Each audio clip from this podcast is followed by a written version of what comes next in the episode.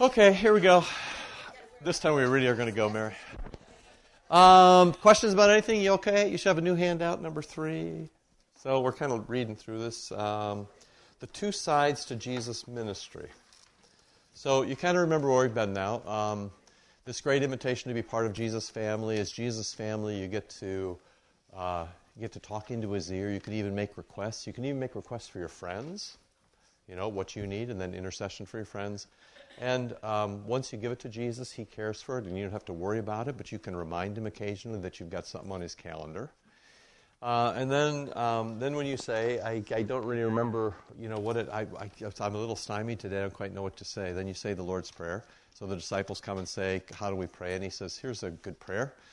And, um, you know, the cool thing is, is that He says, you know, my Father, our Father. He includes you as one of the family.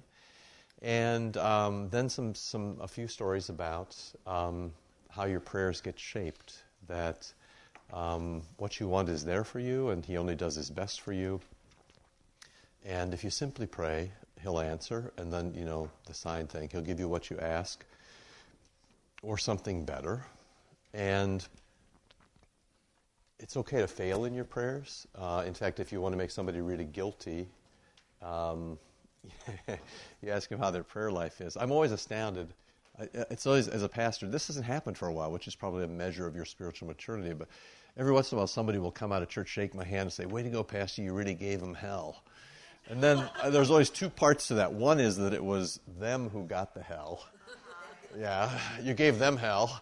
And then the other part of it is, is that it was hell that was given. So, you know, there's always plenty to repent of in all ways. But it's kind of nice to you know, you pass that. And that's a sort of, that's somebody who marks your failures. If, you know, way to go, Pastor, you told everybody there was a failure, and now, as the confessions say, the law makes a Pharisee. I'm better than everybody else, or it also terrifies people. And often, if you say to people how your prayer's going, you often terrify them because, um, you know, we struggle with our prayer. It's so difficult because prayer is this engagement against the forces of darkness, and some days darkness wins which is why that book is so nice, because that book doesn't make you feel like a failure. I have five of those in my office that I just remember that I have in my office. Who needs a book yet? One, two. Will you please? Rem- I will forget before 10:30, but I will go upstairs and get you a book as soon as we're done. If you'll remind me, because I will forget. In fact, I laid them right on top of my books and I moved them over so I could get to my stupid, stupid, stupid, stupid. It is, and I, well, I'm in my. I'm up to. Remember, I ordered 50 and then 60 and I'm in the 70 or something. This seems to be a big hit. Um, really well it is. It's very nice. there's segments that, I mean, they are encouragement cards. Absolutely. You know, Absolutely right. This is going to get, they're, they're. Yeah, they are really good. It's nice when somebody, you know, somebody, it's nice to bump into somebody who does something really well and then gives it to you as a gift. It's just great. Just couldn't be better. Yeah, it is short. It's doable. So good for you. And, and, and that goes for your Lenten disciplines, whatever your disciplines may, uh, you know, may have been, whatever you're trying to do or not do during Lent. Um, you will fail at it. The, the, the, kind of the genius of being a Christian is you have to you have to get the law and gospel and the right thing. So you have to take, you have to recognize your failures, but realize that your failures are not unto death. That's the important thing. So you're going to fail. I mean, you're going to fail at things. You can't use that as an excuse for not doing your best. You always do your best. Doing your best, you're going to fail but your failures aren't unto death. And this was, um, you know, I think we talked about this last week. Did we not talk about this? That that um, the primary question is whether or not God is going to destroy you. Did I have that conversation in here? We did have that conversation in here. So when you can answer that question that God does not mean to destroy me, then you can receive everything as a gift and a blessing. It's the primary question when pain or evil enters your life. The first, the, the, the primary question, the first question, the question that needs to be answered is, does God intend to destroy me, yes or no? The answer is no, he doesn't intend to destroy you, which means then you can receive whatever comes, whatever difficulty is challenged, as a purification, as an opportunity for growth, as a challenge to exercise divine virtue, all the ways that scriptures talk. So you do, I mean, I think it's a very important thing to be able to remember that every challenge that comes, whatever it is, it's your kids, it's your spouse, it's your job, it's your church, it's your prayer life, it's your failures, Every challenge is the opportunity to exercise divine virtue.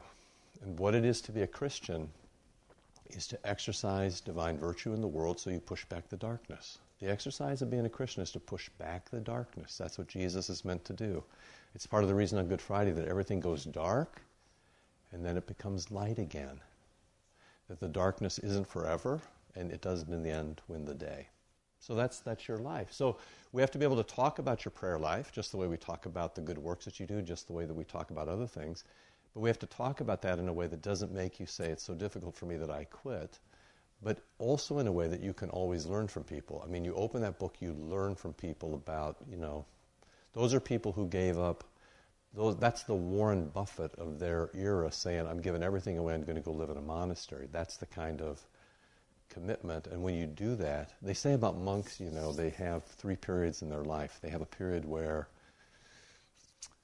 uh, they're full of enthusiasm and joy and commitment when they first join. But they say of monks, and they recognize this, of, of spiritual advisors, abbots recognize this, in, middle, in the middle of their life, in their 40 or 50s, they turn around and say, What have I done? You know, what have I given up? What have I lost? And um, a good spiritual advisor can say, you know, now you tend the course. And then they often then, uh, the third period is when you get old enough to come back to the notion that it was already worth it. But for, but in, and that can happen in normal Christians too. In this middle part, you can actually say, there's often this great, you know, Jesus talks about this when he talks about the parable of the sower. You sprout up, and then there are challenges that come, and across the challenges, people often wonder about the faith, give up the faith, ask themselves, is it really worth it? It even happens to people who make that sort of commitment. But eventually, if you stay the course, and frankly, you're going to stay the course with one thing or another. It's, you know, if you're not going to believe in Christ, you're going to believe in something else or not believe, which is to believe. You're believing in something. Um, so the question is which course it is that you're staying. And eventually you come through that and you say, you know, well, that was, um, that was the right thing or that was worth it. But it's very difficult to see that in real time, which is why you belong to a community. Make sense? So that's as far as we've been now. So this should only be by way of encouragement. It shouldn't be by way of um, making you feel bad about your life. Okay? Should be, be making. So Jesus has two sides to his ministry, um, and this is the working with Jesus in prayer. There's a private side to Jesus, and there's a public side to Jesus. Or there's a hidden side to Jesus, and then there is um, his doing of good works in the world. So, what happens in each of those? If you were just thinking about what's the private side, what's the public side, what would you say? If you're just going off the top of your head, you know Jesus stories, you don't went to Sunday school, what would you say? Absolutely.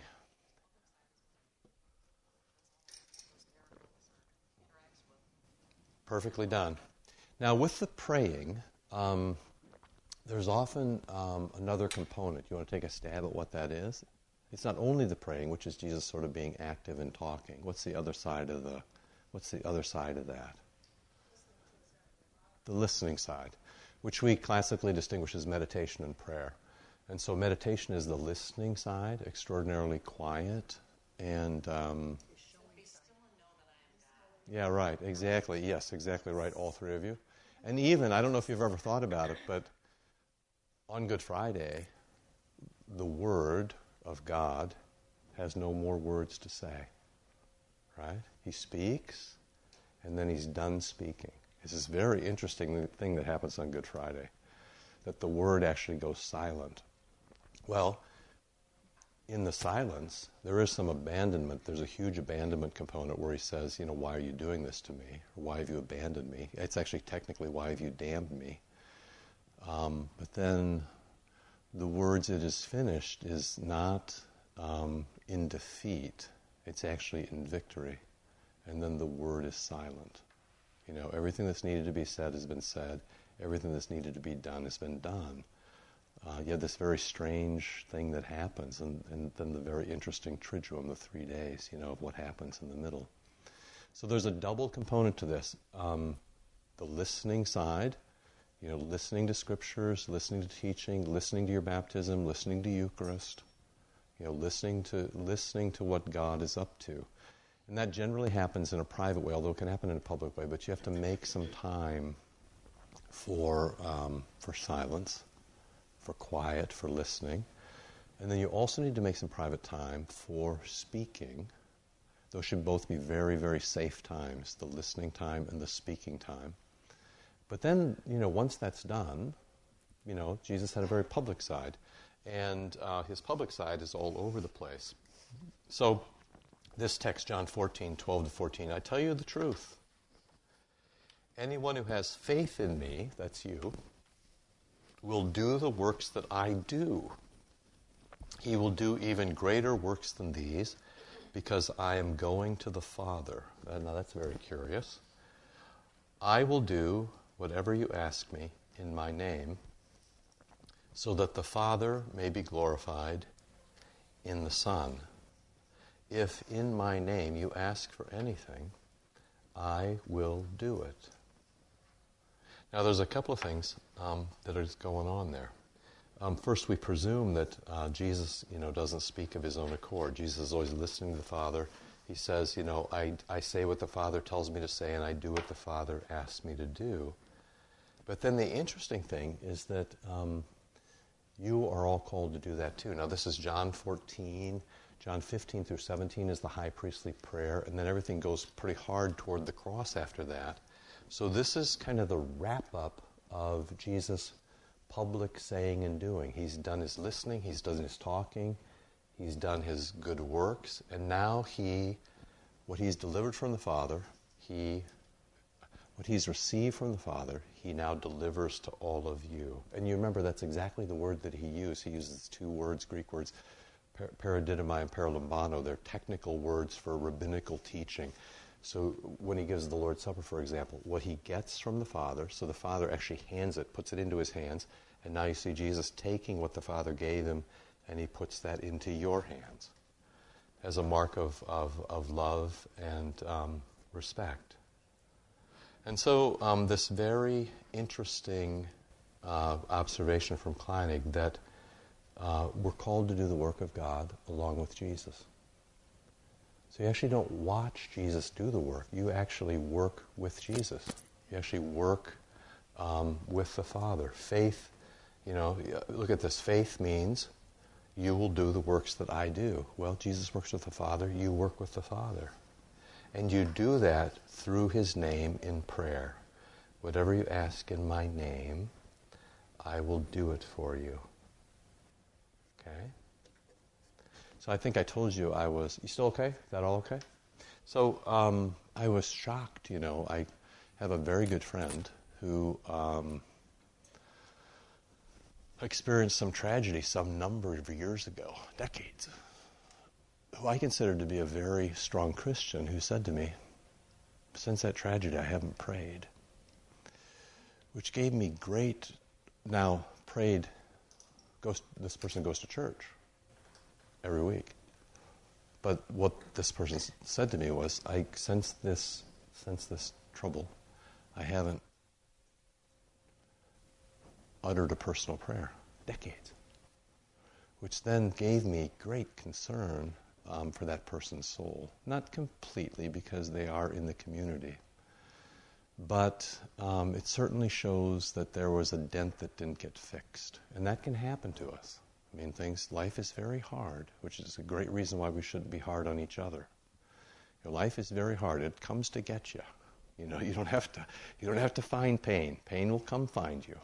Okay? It'll come find you. But I was quite concerned about that because um, Jesus is pretty clear here that if you have faith, you're going to pray. Uh, now, now you got to put everything else in, ta- in context. It's, it's not, you know, all the other things you know, you're going to fail at it. It's not going to be easy some days. Um, some days it'll be too easy. You know, some days you're not going to pay attention. But if you have faith, um, you're going to say your prayers. Now, if you were me, so let's just just play you be me, which now the vicar has come to say. I call the vicar into my office. I say, "Hey, let's time to play. You be me." He goes, "I really hate this game."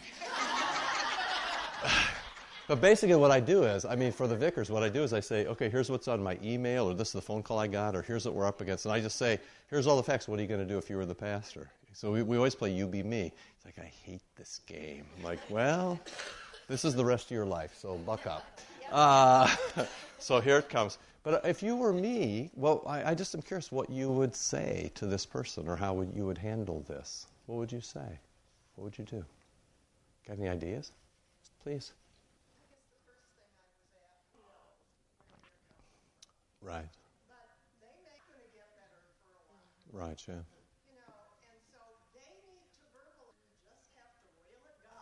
Yeah, right. You got to get it out. Yeah, it's good advice.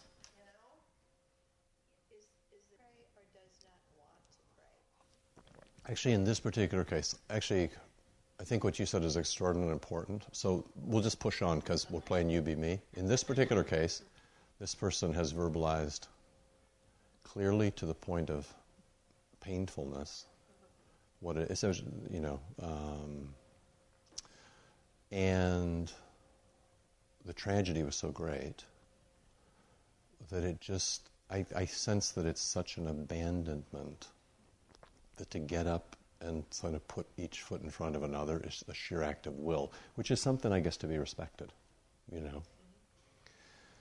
But there, it just, it's a thing that seems to be too big.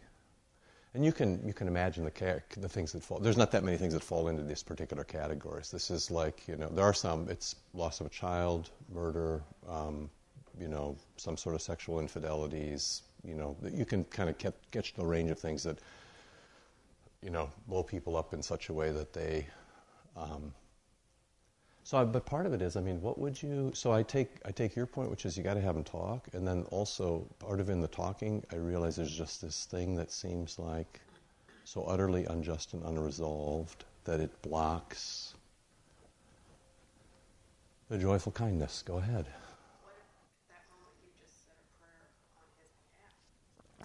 I think that would be welcome. That so there's not. It's yeah. It's not antagonism or anger but um, that was, so that wouldn't be brushed away. But it also, yeah, I'm kind of thinking about this. Yeah, right. Yes, please. Yeah. Sometimes the joy of a family, that sort of. Right, right. Yeah, right.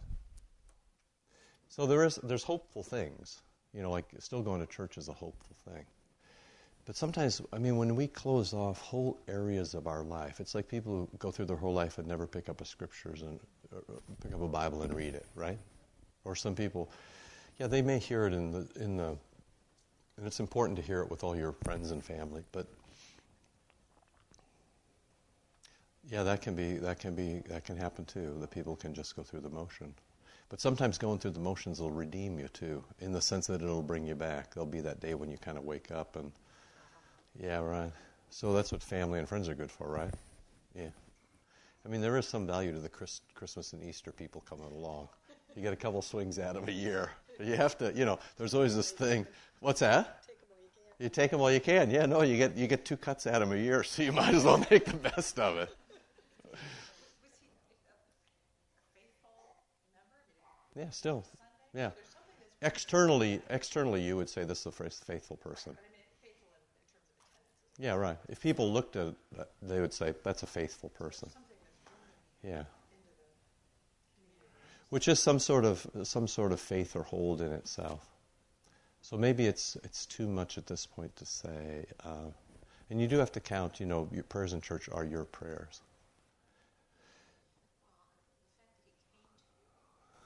Yeah, yeah, yeah. Right. And and the thing the thing is, I mean, you have this too. You have friends that are close enough you don't even think about what you're talking about. You talk about anything, right? I mean, you got a range of friends who are like this, so that's kind of in that category. This would be an odd conversation, or but it was just a shocker, you know. So, yes, please. I'm sorry. Right. Right. Yeah, or or to that particular community. Because sometimes, you know, despite all that we say, we have particular expectations for people, don't we? Yeah, right. Sometimes a different a different group or right. Yeah, right. Yeah, I think that's that's fair.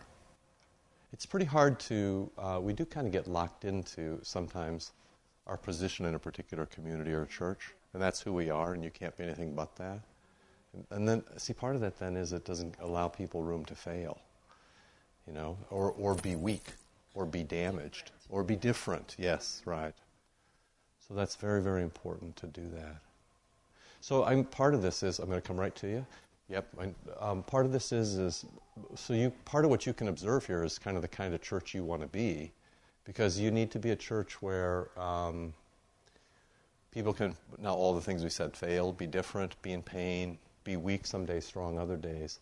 We need to be that kind of church where we don't see. And I'm not talking about excuse for bad behavior. I'm talking for people healing up from the normal push and pull of regular life, right? Things happen to all of us. I mean, all you gotta, you know, you just gotta hang around with people. Stuff happens to you, right? Every, everybody's got something going on in their family or their lives. Everybody does. The people who pretend they don't, you just have to sit down over coffee for about eight minutes. You, if you worked at it, you could find it in seven, you know. And everybody's got something going on. So the church can't be a place where we pretend like nothing's going on. And you know, maybe sometimes we can't get all the way there because just of who we are in the collection and maybe collection of people, maybe we're not big enough or good enough at any particular point. People do have to go outside, so that could happen. Karen.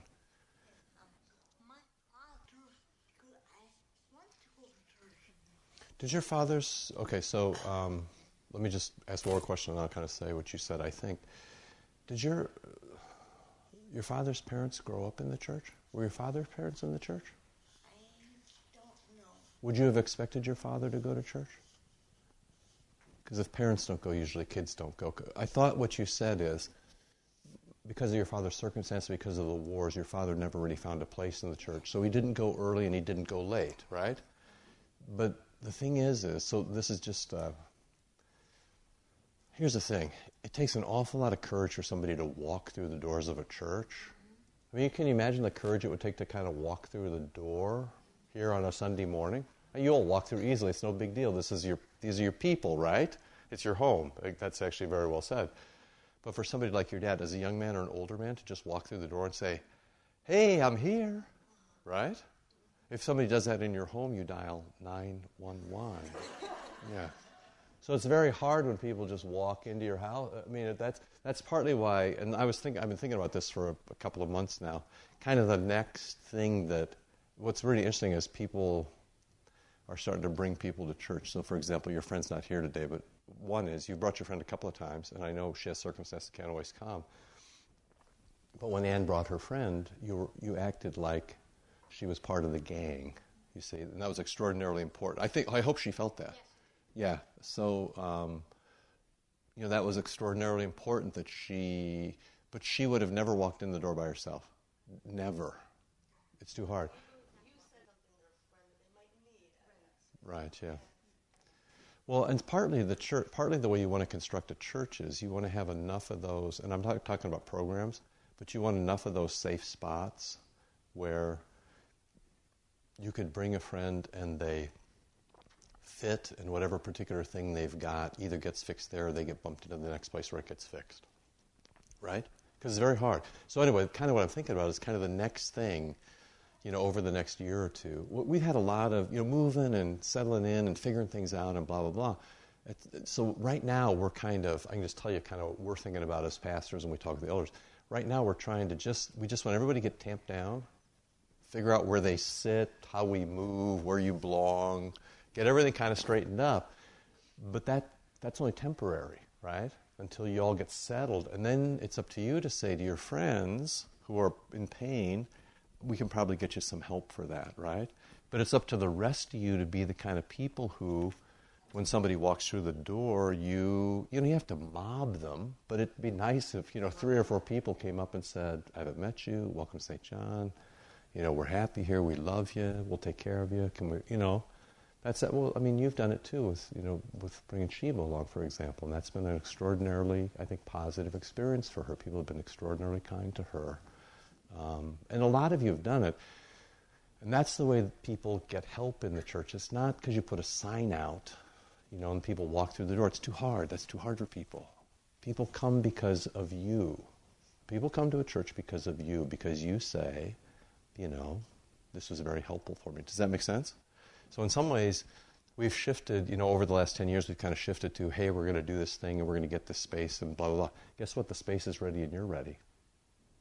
So now the space is nice. Now the people are nice. Now things are kind of ordered. Now we're sort of, you know, things are kind of working. So you should just begin to, I mean, this is a little bit of an aside, but you need to begin to click your, you know, like you need to be looking at something different, which is to say, you need to be able to articulate about why you're comfortable here.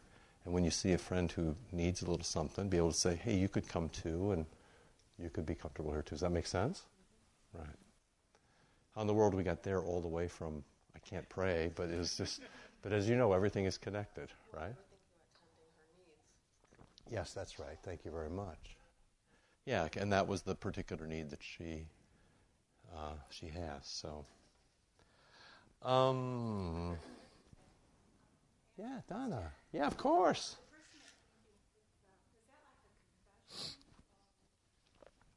Well, Donna, if you would call confession conversation over a beer, don't, don't, reveal anymore. You know the story, so I'm trying. To, I'm trying to fuzzy up the story as much as I can, but yeah, okay. So, uh, yeah, if it was a re- that's actually if it was a real confession. No, this is just no. I understand. No, it wasn't. It wasn't said in the. It wasn't. No, you know what was frightening about it? It was said very matter. It was said very matter of factly. That was and that was the nervous part. It, so it wasn't a. It wasn't even said with a. Um, or regret. It was. It was said very much matter of factly, as is. This has been the state of my life for 20 years. Right, yeah. I mean, that's a, I, I, um, I, I probably said something real pastoral like, that's shocking. Which isn't exactly quoting scripture to. Uh, now, I actually kind of remember what I said. I didn't say anything at first, and then I do remember saying something like, um, can't, I think I might. You have to remember now, I'm talking to somebody I've known a long time, okay, and the, who's a friend. It's not even like talking to you all because, um, you know, it's just as I said something like, um, I think I said, I, I, said, how can that, how can that fit together um, with the life of faith, or something like that, or I don't understand how that could fit together with faith actually later within I, I did speak again to that person later. Um, yeah right. Well i think yeah right. I think that i think it's go behind sorry. You were lost for, for words because? Yeah right. Okay so so t- yeah there are sure. I mean the one that nothing nothing happens outside the lord's hands you know which is all over um, you know, my sheep know my voice and no one can snatch them out of my hand. Basically, I mean, the answer is the broad answer is nobody can snatch one of my children out of my hands. However, a couple of things. So we um, often seek to explain. And this is very difficult because for pastors too, when there's a tragedy and you go see people, what's the first thing they say to you? Why did this happen? Why did this happen, right? Why did this? And they actually expect often for you to put up a PowerPoint and sort of say, okay, well, it was like this and this, you know, this button. And then Christmas in 1997 went wrong, and you can see the effects of that. And then, you know, mom drank too much. But I mean, people do. They do have this, they, we have this cause and effect mentality. Sometimes it can be explained. I mean, sometimes it can be explained. But here's the other side, real honestly sometimes evil is a great mystery. There, there is a mystery to evil. That doesn't mean it's not um, painful. It also doesn't mean it's not boring. It also doesn't mean that it's beyond our. There is a point where even that sort of evil, the, the damage that a suicide does in all directions, where it stops. There is a point actually where it stops. But the exact, you know, to explain it with precision really doesn't account for you know, how evil twists and turns through the world and has its own effects. Or the why and how. Or the, The why and how. the why and how of it. Yes, you can't often explain it. Luther once said of a suicide, and this is, you know, this is mystifying how Luther could say this, and he wrote it in a letter. We have the letter. How, and then we could go 400 years in our prayer book without a prayer for suicides and say people can't be buried from the church. He said to, he said, you know, um, you know, this was always the way things were done. A suicide had to be buried outside the church. Yeah, right. And finally, in the last, not this one, but the previous one, there finally was a prayer. Finally, for a prayer for suicides, indicating that pastors were free to come back into the church. So, I mean, that took a long time. Luther once said at the point of the suicide, he said, they said, why did you do this? He said, he didn't do it. He said the devil got hold of uh, the devil got hold of his hand and killed him. Yeah. So, so at some point, I mean, at suicide, at some point, what happens is people they basically can't see another way out.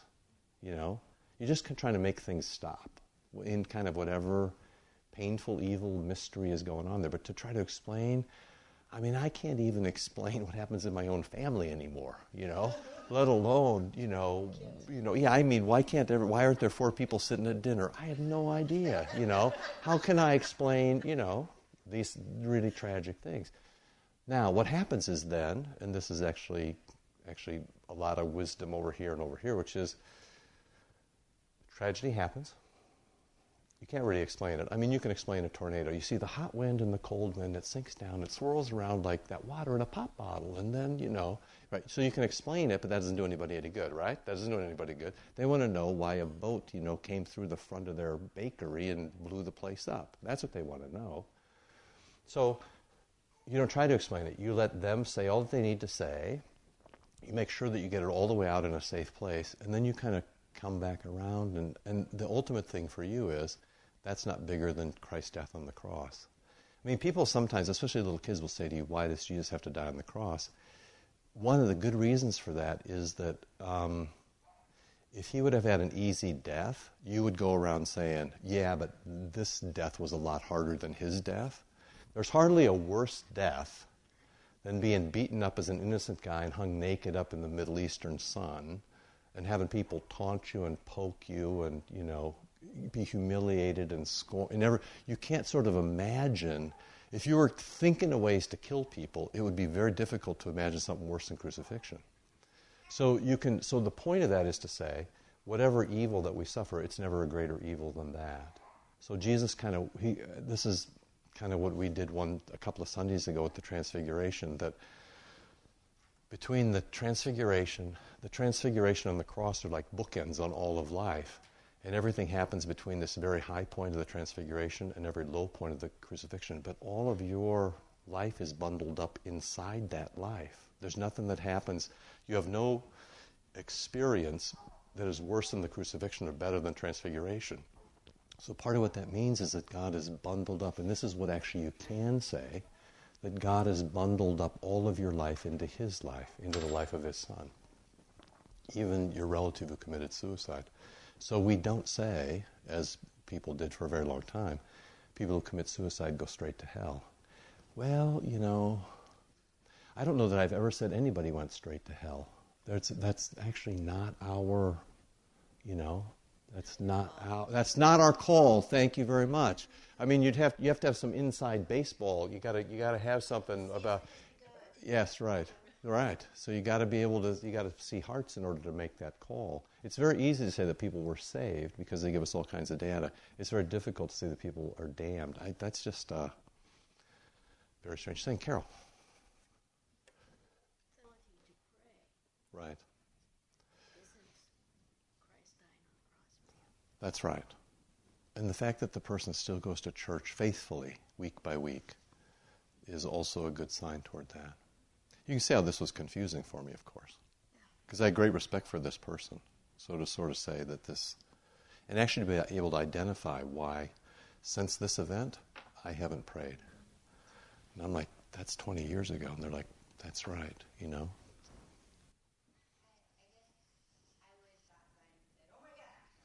Yeah, right. if that's what the Yonkers think prayer is about, okay. Yes, it is of a certain of a certain of a certain kind. Yes, it is. Think of all those kids praying on Facebook today. Look, you've changed my whole. Yeah, you know, and part of it is how well you know people and how you can how you can go after. It. So for, even for Donna's example is a very different example than this one back here than your than yours. So you know, uh, just a couple of minutes, just on a higher note, okay, um, just from this one verse. Um, what I guess what I you know, and we'll sort of tuck this away and come back to it next week. But um, one of the great things is that Jesus calls you to do the work of God with Him for the Father. So this great cooperative effort, and um, when Jesus says, "If you ask anything in My name, I will do it," um, what He's basically saying is, you can ask Him for favors.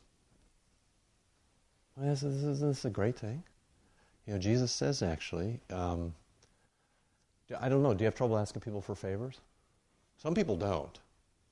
I mean, some people can ask for all kinds of favors, right? Some people can't. It's very difficult to, some, for some people, for some of you kind of sort of very tight German Lutheran, we all stick to our own and we, you know. Oh, maybe, I'm sorry, I thought I was in a different class. Yeah. Yeah, for some of you, you know, it's very difficult both for you. That's not to say you aren't actually, actually, many of you are very generous. Actually, I would guess in this group or in this congregation or of your ilk, many of you are, are much better at giving than receiving. Would you say that? Yeah, it's very difficult. What's that? It's our training. Yes, it is.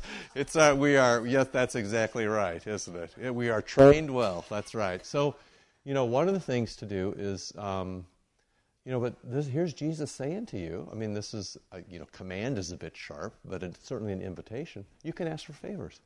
You can ask things in my name.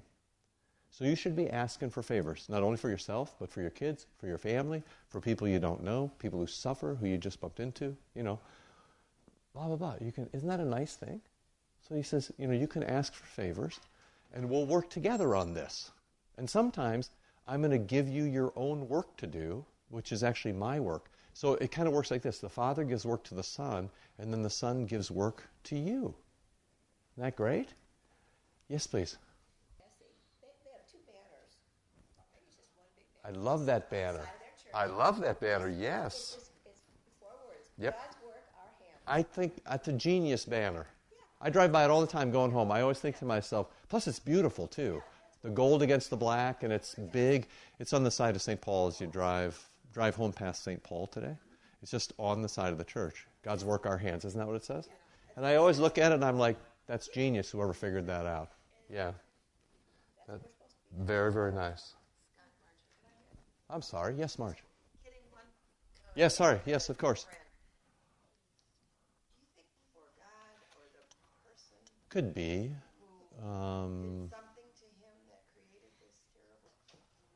did something Yeah, it could be anger at the person who visited this evil on the family. It could be anger at God. It could be.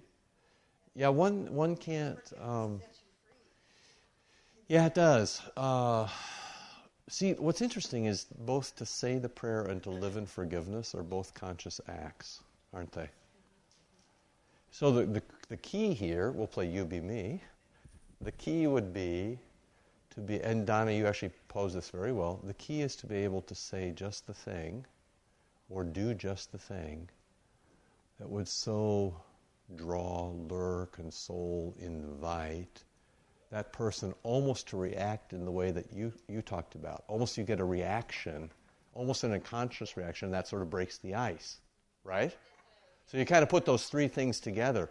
So the, you know, the real, the real pastoral care or the care of a friend would be to be able to figure out the thing that could be said that would push them over the edge. Because frankly, once you get them going again, they're probably going to go, right?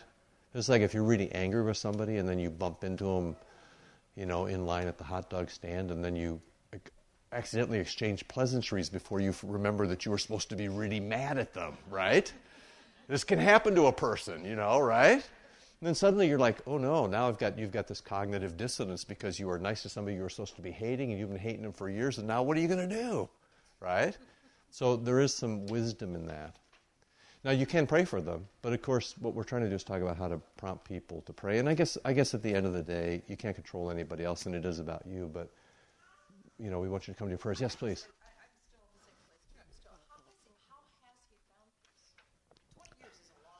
I don't know that it was, uh, you know, I'm just going to flip this off. Um, just